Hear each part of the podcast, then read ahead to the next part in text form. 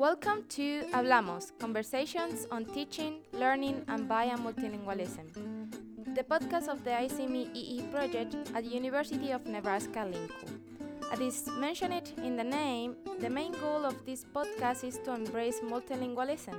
So we are going to have conversation around this topic in the classroom and how teachers can support by a multilingual development.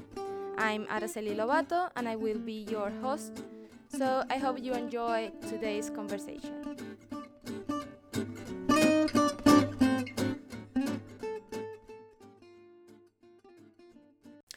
Hi everybody, today we have a special treat with us. She is a professor here at University of Nebraska-Lincoln in the T L T E department, and she is Doctor Teresa Catalano. So she's gonna introduce herself a little bit so you can be able to know her. So welcome uh, to our podcast. Um, We are very glad that you are here, so today we can talk each other. So what can you tell us about yourself? Good morning or good afternoon. I don't know what time people will be listening to this. Yes, I'm Teresa Catalano, or Teresa, if that's easier. Um, I actually go by both names. I'm a professor here at in the Department of Teaching, Learning, and Teacher Education at the University of Nebraska-Lincoln, and my specialty is in uh, language education. So I have a P H D in second language acquisition and teaching, and my master's was in English ling- uh, language and linguistics. And actually, I was an elementary education teacher. My bachelor's degree was in elementary education, and I had a minor in uh, Italian. Mm-hmm. And let's see, what else? I've taught uh, in pretty much almost every context possible. From kindergarten to sixth grade, I taught English as a second language. I also taught fifth grade. I taught in a community college. I've taught adult education in high school, I at, at South High School in Omaha. Um, I've taught uh, English as a second language, English as a foreign language in Turkey. I've taught Italian for twelve years at two different universities. Uh, and then obviously I'm teaching uh, doctoral and graduate level courses as well as undergraduate courses here at U N L. I teach uh, intercultural communication, linguistics, uh, multimodal analysis, foreign language methods, anything that relates to language. Wow, that's too much. I, I don't know if a person can handle everything, um, everything that you have t- told us in such just short period of your life, because she doesn't look very old, guys. So, so what would you like to to tell to our listener about our bilingualism or multilingualism? Because uh, our podcast, as you know, it's related to to that. We we encourage our uh, interviewees to talk about those stuff. So what would you like to tell them? Yeah, so today I thought I'd just talk about, you know, living in a multilingual world um, and perspective from somebody who's multilingual. And so I'm going to give you the perspective of myself as a learner, a student, and just a normal person, because as we know, there are actually more multilinguals in the world than monolinguals. And actually, after reading Kanagaraja's work, I don't think there are any monolinguals in the world. I think that people all speak different registers and varieties of languages. So I would count those too. Um, but I think there's some things that people that are largely just operating in one, uh, you know, so-called labeled language, mm-hmm. um, aren't really uh, conscious of, or they're not aware how people's lives really are different in some ways, uh, very small ways, but sometimes more significant ways. Um, so I thought I'd just talk about that first from the point of view of being a, a learner or a student myself, or just in my daily activities. Mm-hmm. Sounds good. Yeah, so um, I think being bilingual, Um, you know, people say sometimes it seems like you have two different personalities. I think when you're multilingual, it's like you're schizophrenic, or you have split, split personalities. You, you know, and the reason is, um, you know, you don't just change the words you use. You change a whole different way of looking at things and acting, um, mm-hmm. because, you know, for example, the way you greet people is totally different depending on the language you're using. Um, you know, the way that you even might approach offering something to somebody when they come into your house. Mm-hmm. Um, you know, in Italy, there's a tradition of uh, if someone offers you something, usually you sh- the, the common thing is to, to decline first, mm-hmm. to say no, because that's the polite thing, is you wait yeah. for someone to offer several times several before times. you accept. But in the United States, um, sometimes if you do that, people feel like you're very pushy.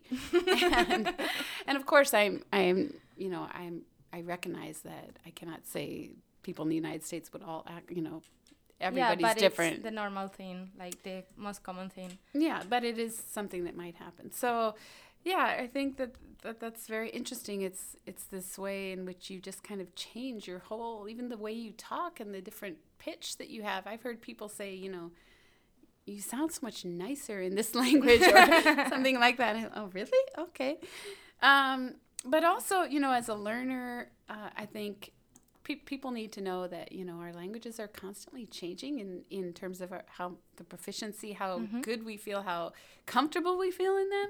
Yeah. And it just depends on what, how, where you're living at the time and, and who you're in contact with and how much, you know, uh, I think people forget that mul- even multilinguals have anxiety sometimes about, um, you know, using different languages.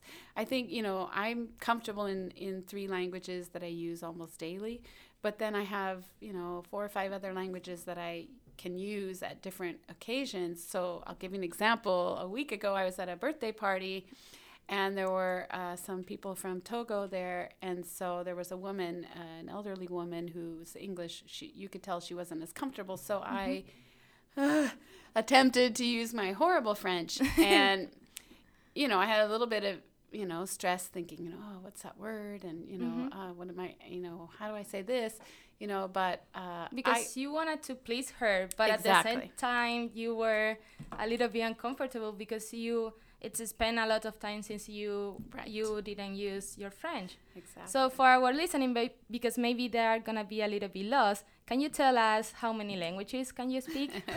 Well, I... I only say that I speak well, I mean, it, Italian, Spanish, and English, but mm-hmm.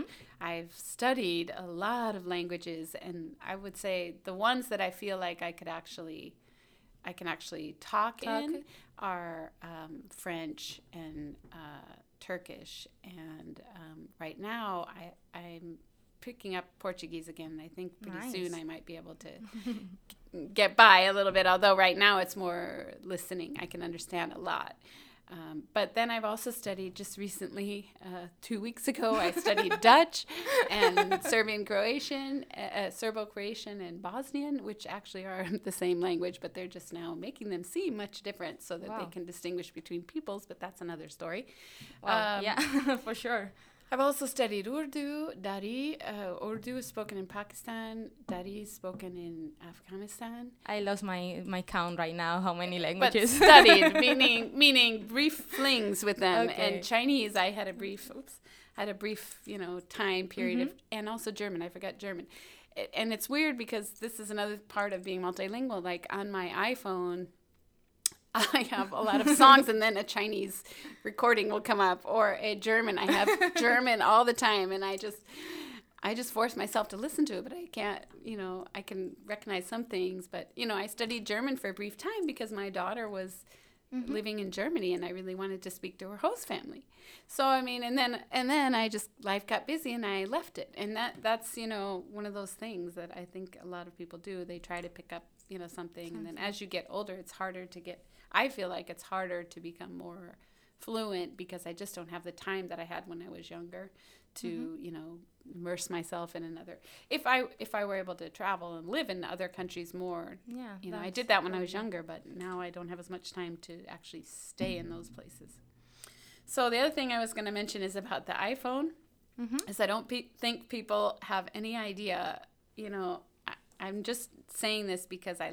I'm always making excuses for myself because on the iPhone, you know, you can change the keyboard yeah. for, to different languages, right? Mm-hmm. I have something like seven or eight different keyboards on my phone. And sometimes, it, and I do that because I I text my tutors mm-hmm. and students of mine that want to practice French with me and whatever. I, I have needed the languages. Needed, I didn't yeah. just add them. I added them because I use them. And but the phone will just take a life of its own, and, and sometimes it'll just change languages on me. And then I send a text, and I look down, and it's this horrible gibberish. And my friends are like, what is that? Oh, it was in Spanish mode, or it was in German. Yeah, I feel that sometimes. Ah, it's embarrassing. And those little things like that, how you have to just change back and forth from a keyboard mm-hmm. all the time. And, and knowing how to use the accents and knowing how to use different characters, you know, that affects your daily life working on the computer. Mm-hmm. Um, another thing is music. Um, you know, I have and recipes and, you know, just little things about my life are, are in lots of different languages because I can use them. You know, like I have recipes in Spanish because I have sp- Spanish-speaking friends that have given me their recipes and uh, or that I've had to look things up, and I could look it up in Spanish and find it, but not in English. Not in English. That's one of the advantage that we have when we are able to speak more than one language, that we are able to access to different content in different languages. So that's, that's pretty right. good. That's right. And and music, too, I think, um, you know, like listening to music from different countries and different in different languages is really, um, it just comes naturally when you're moving mm-hmm. back and forth among languages in your daily life. Why wouldn't you also have music on your iPhone or, you know, things on your fridge or, you know, um, obviously you, you're going to have a language that's more used than others. Yeah, depending for sure. on, but that changes wherever yeah, you are and whoever you you're, you know, like uh, when I was young, I didn't speak Italian at home, but now I speak Italian at home. So things like that, you know, you'd be surprised how they can change. And then the last thing I wanted to say about um, from a, you know, a normal person personal or life. learner, yeah, personal life. Being a multilingual. Yeah, it's just that that every day you're you're opened up to so many new worlds because um, you can read in so many different languages. So with the internet, you know, when I pull up the paper in the morning, I pull up New York Times, Washington Post, then I go to two Italian papers, that Corriere della Sera and La Repubblica. Sometimes I check El País, sometimes I mm-hmm. check Mexican paper, sometimes I check uh, Le Monde if I want to know something that's happening in French. Mm-hmm. And um, what's the other one I check? Uh, The Guardian, I like The Guardian. Yeah, I think that's also English. Yeah, but uh, it's it's shocking, you know. Sometimes you can get a totally different news uh, perspective from, from one paper, and and then it'll show up three days later in another paper in another country, or it'll be on the bottom. The positioning of news articles really tells you what's important or what, what readers might think is important in that country, and and I think it just gives you really great, you know, kind of more overall view mm-hmm. of of how something is perceived by the public. Instead of just thinking how it's perceived by one group of people, you can see how the rest of the world thinks. Um, yeah, and and so, I mean, it's not just news. I mean, it could be about anything. But uh, I think that's just one fantastic thing about, you know, knowing other languages, that you can open up that possibility. And I would say to those of you that are out there thinking, well, that's great, you know, but I, mm-hmm. you know, I only speak one language, one language. And I don't have much time, and I get, you know, it's n- it's not too late. I would just say, you know, you, if you really want it, you can do it. I didn't I didn't become bilingual that I would really say bilingual till I was twenty, mm-hmm. and I just shot up from there. And uh, that's because I studied abroad, and I stayed and I lived in another country. And if you can have that opportunity, if you can't, though, you know, I think about my Spanish, too. I never actually lived in a Spanish-speaking country. I've had so many friends that are Spanish speakers that, you know, I've spent so much time with, and I've been to many Spanish-speaking mm-hmm. countries. But my Spanish, which is still developing and still could be much, much better, uh, but it's been over twenty-five years that I've been working on it. So, you know, it's made progress from the very beginning when I first, you know, began yeah, to speak. Yeah, it's not something it. that you wake up and you are able to speak another language. It's something that takes you a little bit of time, but it doesn't mean that you cannot do it. It's That's just right. you just have to invert a little bit of time. And if you don't know anybody that speaks the language that you want to talk, you, um, there are different apps that um, we use, like Hello Talk, for instance. It's yeah. one that you yeah. can, it's it's like Tinder, quotation mark, but it's not for dating. It's and We just Speak is another one. We Speak is, I like We Speak even better. Because we Speak. Hello Talk, yeah. I think you have to be eighteen, but We Speak, uh-huh. you don't. So um, yeah, those kind of apps that you can use that actually connect you with someone else that, that want you to s- yeah that want to learn another language. So you can exchange yeah. languages with them, and that's a fantastic way. You know, even if you can't go to another country, but you know, you'd be surprised how many. You know, once you learn a language, how many people end up just showing up that mm-hmm. speak that language, that that language in your own place. But, you know, I would say, though, I think it's important to get to a certain level with your language mm-hmm. because if, you, if you're not proficient enough that you feel comfortable or that people feel like they can actually yeah, understand you, you, then it's hard sometimes to get people who speak English to want to talk to you. When, yeah. when they can communicate so much better with you in English, why should they sit there and wait ten minutes for you to produce a word? You know? And I'm thinking of myself and some, you know, some of the languages that I've studied, and it's just like, but, you know, you but can still. But if you never tried, you're not going to get it. Right, so. And you can structure these times and taking a class at the same time. Exactly. I mean, there's just, there are a lot of ways to do it, but I would say just don't give up, you know, keep. Keep trying if you really want to. It's not too late. It's never too late. When I taught Italian at the University of Nebraska, um, I had probably half of my class were professors that were either retired or had, you know, were later on in their careers, and they mm-hmm. they were going to Italy for, for tourism or for whatever reason, and they came, and it was unbelievable how fast, you know, because a lot of them were, you know, well, they're smart. they, were, they were language learners themselves, and, and um, you know, they, they picked up really well, and they, I mean, they did better than, you know, many other students in the class, and they were able to use the language because they were so motivated. Mm-hmm. They wanted to use it, and then they, they were going there, and and so I would just say, you know, no matter how old you are or whatever your situation is, don't give up. Exactly. That's the best advice that you can give us. Okay, so the other thing or other angle I wanted to talk about in terms of multilingualism is being a teacher. Mm-hmm. Um, I have actually been really fortunate in that I've traveled to, I would say, eight or nine, maybe ten different countries and visited schools there. Wow. And s- studied about how uh, people in different countries um, help immigrant students in their classes, students that are actually, that need to learn the the language, language, the dominant language in that country. And I just came back from Amsterdam. I was there just a couple weeks ago, and one thing that really impressed me was that uh, all of the teachers that we met in the, and they have these, what they call newcomer classrooms, mm-hmm. which in, in uh, Holland, I guess it varies, but for the most part, they have a newcomer tract where in each school, ha- or particular schools that are targeted have uh, um, classrooms just for students for that are people. newly arriving, and they're they're in that class, and they focus mainly on just learning Dutch for a year to a year and a half, and then wow. they then they go into the the general classroom. Um, and they also have, I think, art and music and things like that with other students, but mm-hmm. but they spend a lot of time just learning the language and the structure of the language and being able to understand before they put them in a class. And what struck me is that all the teachers that we encountered there um, ha- had at least a very communicative knowledge of English. So not only were they, they were going with Dutch, but they already had another language that some of the children in their classes could Can speak. Understand. And so they would they would start with everything, well, first we see if the student speaks English. Mm-hmm. Because then we can use English to help them to understand, help them. Right? And then they had, because there were a lot of Dutch uh, people also speak other languages, you know, they, they kind of had a pool among the school of who, okay, so-and-so speaks Spanish, so-and-so speaks Portuguese, so-and-so mm-hmm. speaks Arabic. And they would, you know, if they got desperate or they needed to work with a teacher or they if they, you know, if there was a, a way that they could get that teacher to help them with Uh, they they could because there were so many people there that spoke different languages besides English. Wow. So it struck me as here in the in the United States, you know, uh, I don't think it's as common, and it depends on where you are, I think. Mm-hmm.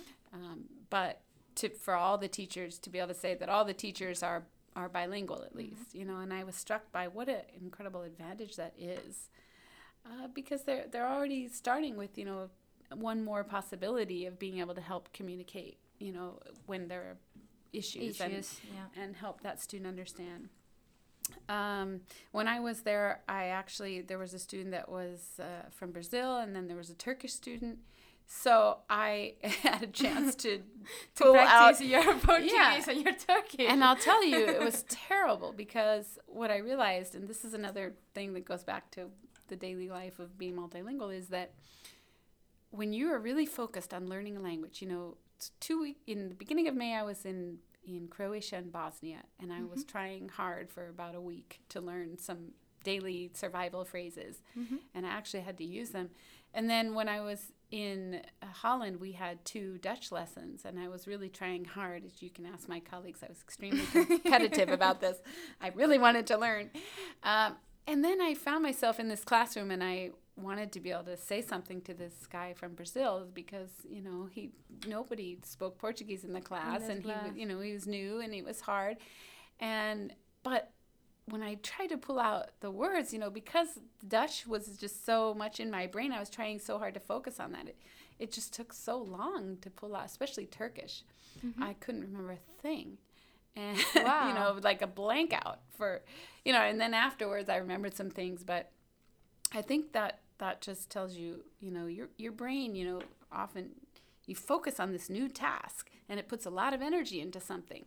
And the other languages kind of get backgrounded. Your, the other languages that you consider foreign languages. Mm-hmm. Now, I think when you get to a higher proficiency level, and this is, you know, when you look in multilingualism research, this will back me up what I'm saying, and you know that.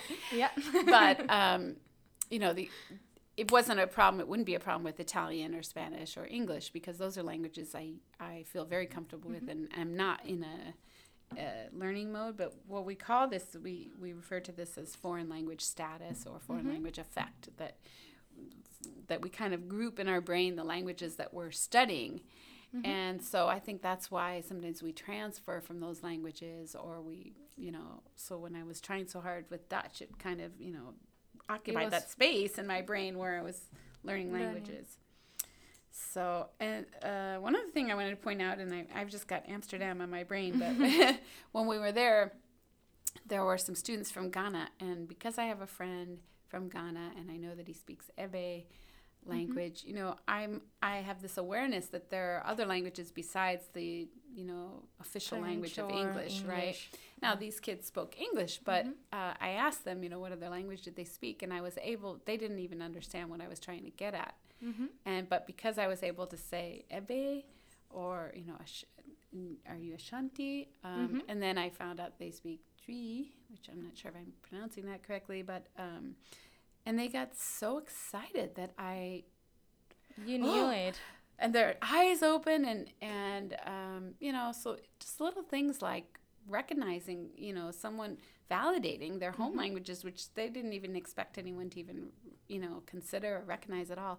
I, I think I first realized the importance of this just this spring when I think I told you about this before, but when I took my children to a, a dance uh, performance mm-hmm. uh, by Momix, and they were playing lots of international music, but at the very beginning, they did the announcements in Italian uh, about putting your cell phone away.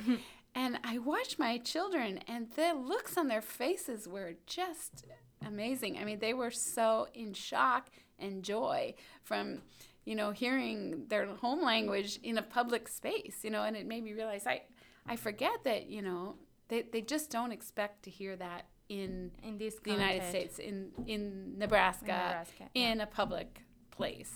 And so they were just so excited and happy about that that it made me think, you know, those little things like that for our students, those are just, you know, just doing a little research and finding out and asking exactly. some questions. And it makes them know, think that you really do care and that you do know them, you know. It's just yeah, one aspect. That can make an impact in your students.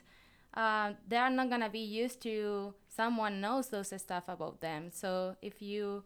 show them these things, they they are gonna take you into account and they are gonna start to respect you, I, I will say, because um, it's something different. It's something that, um, because they are not used to that. So when they can hear something related to their context, um, it make an impact in them. So I, I will say that it's not being able to speak the language because it's impossible if you have a classroom with different um, nationalities there. It's impossible to speak all of them, but just know about them, know about their countries, their backgrounds, um, and the things that are around Maybe them. Even learn a word or two, you know, exactly. or that you could say, or what's a holiday that's coming up that you could ask mm-hmm. them about, or, you know, just even one word goes such a long way in, in uh, just trying to show the student that you care, um, or even just being able to ask them about what, what particular language and throw out a couple possible languages that the student might speak. Mm-hmm. They might be shocked that you would know that. That you know that. That yeah. shows that you cared enough to look that up. And it was happened to you with those students in Amsterdam. They they were shocked because they didn't expect that someone from America knows those stuff, I suppose. Right, right. I, and I think they had gotten that too because people d- just went with, okay, they speak English. Mm-hmm, exactly. Didn't think that these students are from Africa and they probably have some other local languages local that languages. they possibly speak. Not always, but sometimes, you know, often. And the fact that you knew that is something, or that I knew that is something that surprised them, I think, mm-hmm. in, in a positive way. I think one other thing, or I guess there's two other things I wanted to point out that okay. um, help you out as a teacher, is that I think you can get things across much easier to your students uh, when you're bi or multilingual, because you've had lots of practice trying to communicate in languages you don't know as well as your first. So you begin to learn all these strategies because you've had to do them out of desperation and yeah. out of, you know, you know how to repeat, you know how to rephrase things, how to, you know, circumlocute and, and all of these types of strategies. You get better and better at it because you, you practice it all the time. You have, especially when you're working in, you know, languages you don't know well at all. Um, and then the other thing is, uh, you know, language and culture go hand in hand. So when you when you have knowledge of these other languages, you're learning cultural aspects that might also help you with your students too. You know, for example, like that some of your students from these countries might not eat pork. Mm-hmm. Um, for example, I, I, I think a lot of people know that uh, Muslims or, mm-hmm. or Jews don't eat pork, but I don't know if many people know that people in Ghana, for example, don't usually eat pork, that that's not mm-hmm. a meat that that's common there. That surprised me, you know, but I found that out because, not because I'm multilingual, but because I have a, because I have a friend from Ghana. But, uh, you know, those kind of little things that you might be aware of, for example, that, you know, particular holiday time, you know, that, or that someone might be fasting at this time, or... Um, yeah, many things that are related to culture that we may not don't know.